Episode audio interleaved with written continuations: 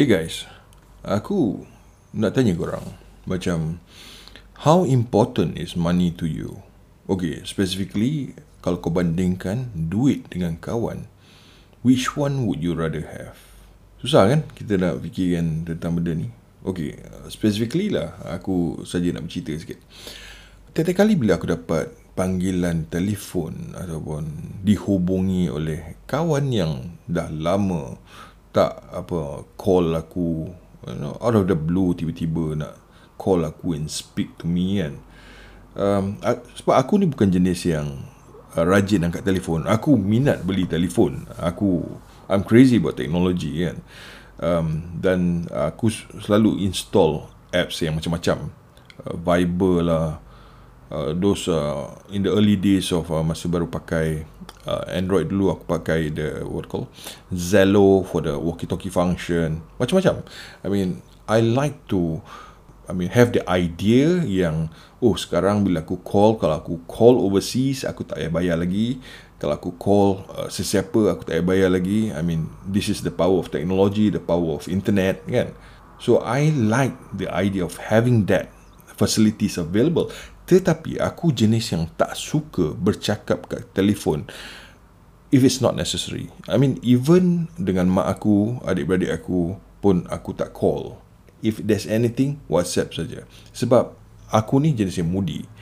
Kadang-kadang kalau misalnya dia orang call aku pada masa yang aku tengah berfikir atau aku tengah buat something kan walaupun aku tengah duduk um, tak ada buat apa if they get me at the wrong time mungkin reaksi aku kurang kurang sopan sedikit lah macam uh, nak rush untuk habiskan perbualan tu. So, dia kenal perangai aku. So, uh, pendek kata, aku bukan jenis yang suka bercakap kat telefon. So, ramai kawan-kawan aku yang rapat dengan aku tahu perangai aku macam ni. Cuma yang tak rapat dengan aku je yang tak tahu.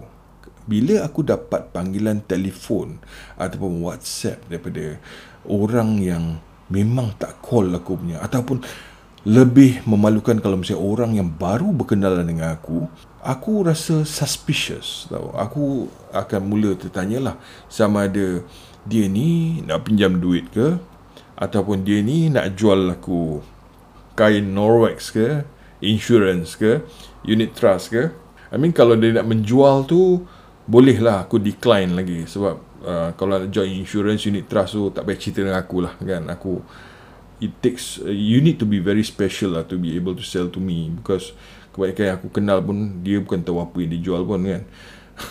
Bukan nak cakap apa but I've been in the industry since 2002 sampai sekarang. Kau kira lah berapa tahun kan? Uh, 19 tahun. Bukan kata aku tak bagi chance kat orang. Tetapi well I know basically I know the thing inside out lah kan? So kau nak cerita aku pasal retirement ke apa tu Okay kau cerita dekat saudara mara kau Dekat mak kau sendirilah So berbalik pada cerita nak pinjam duit. Nak pinjam duit adalah satu yang agak sensitif pada aku. Kenapa agak sensitif pada aku? First and foremost kan macam senang-senang dia orang nak pinjam duit. You Menjadi lumrah manusia. Jadi pada engkau pun aku rasa. Kita yang meminjamkan duit kita pada orang dan situasinya biasanya kita naik malu untuk minta balik duit kita dan orang yang pinjam duit kita tu buat tak tahu je. Inilah masalah dia tu. Inilah masalah dia. Bila bagi pinjam duit, orang kata sometimes orang kalau minta 100, kau bagilah sekiranya you are willing to lose that 100. Orang minta 1000, you give lah. Kalau misalnya engkau sanggup untuk terima hakikat that you won't be seeing that 1000. Ada juga orang bagi uh, option Kan kalau misalnya orang minta 100 kau bagilah 10 sedekah kat dia kan. Tapi pada aku um, aku ada masalah dengan isu-isu macam ni. Kenapa? Sebab first and foremost kan orang yang rapat dengan aku biasanya tak akan minta duit daripada aku. Okay, orang yang rapat dengan aku biasanya tak akan minta duit daripada aku mungkin sebab dia tak perlukan. Tapi orang yang tak rapat dengan aku kadang-kadang have the audacity, have the cheek tu nak pinjam duit. Eh nak pinjam duit tu bukan kata nak pinjam tapi pinjam dengan satu tempoh atau satu jangka masa yang tidak dinyatakan bila dia nak bayar. Tak kira lah RM10 ke, tak kira lah RM50 ke RM100 kan.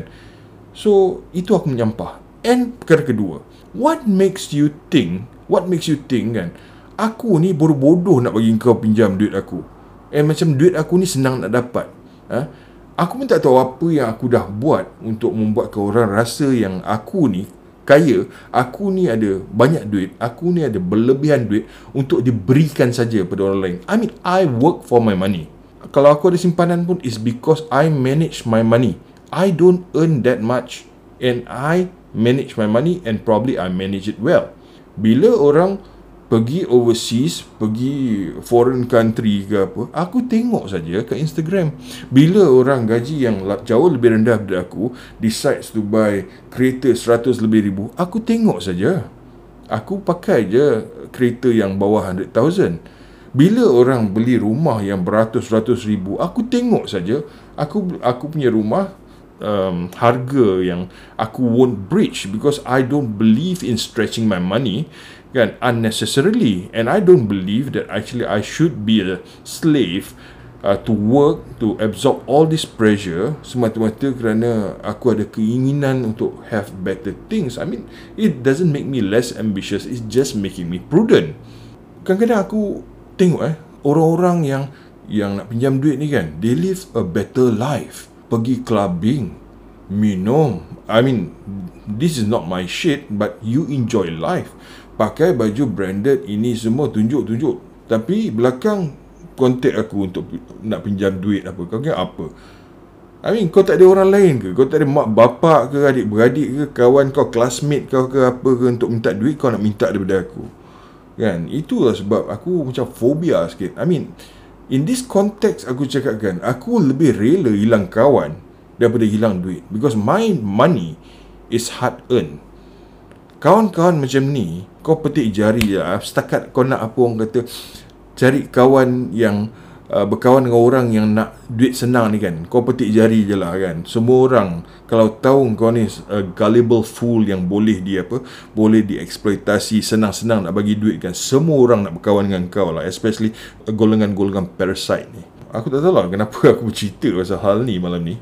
Kan mungkin aku aku uh, am I triggered ke apa? No ni cuma mengenangkan kisah-kisah lama. Ada juga sekali tu ada seorang mamat ni kan baru berkenalan dengan aku dan kemudian hantar aku message kata bro nak pinjam duit.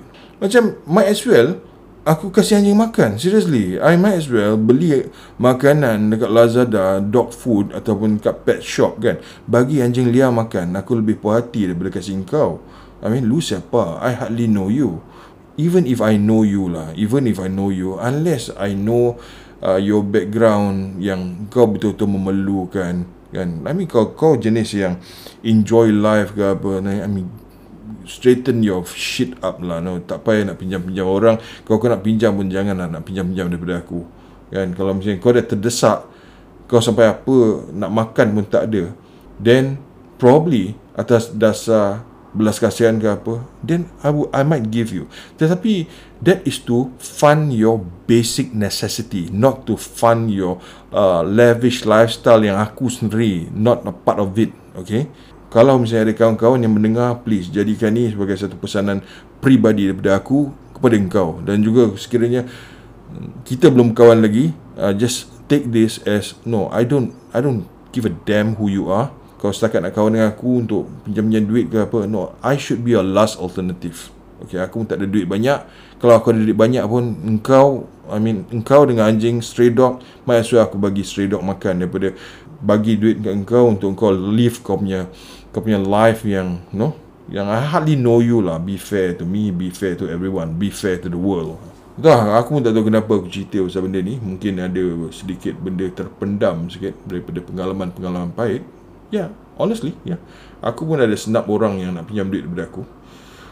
Well, basically aku ni tengah orang kata tengah easily triggered sebab aku I haven't got a good night sleep sejak daripada hari hari Selasa di office pada hari Selasa tu. Aku ke office aku dah start sneezing. So balik rumah aku dah tengok air air ingus aku dah meleleh. So I took vitamin C dengan aku take uh, I took a, a flu pill then I had a good night sleep. Tapi the next morning the following morning aku bangun macam badan aku semua dah sakit-sakit. Macam you know kalau kena flu kan macam badan kau berat macam feverish. Tapi tak fever. So I recovered from that. Tapi masalahnya the following day pun aku ambil the I mean the flu pill lah kan.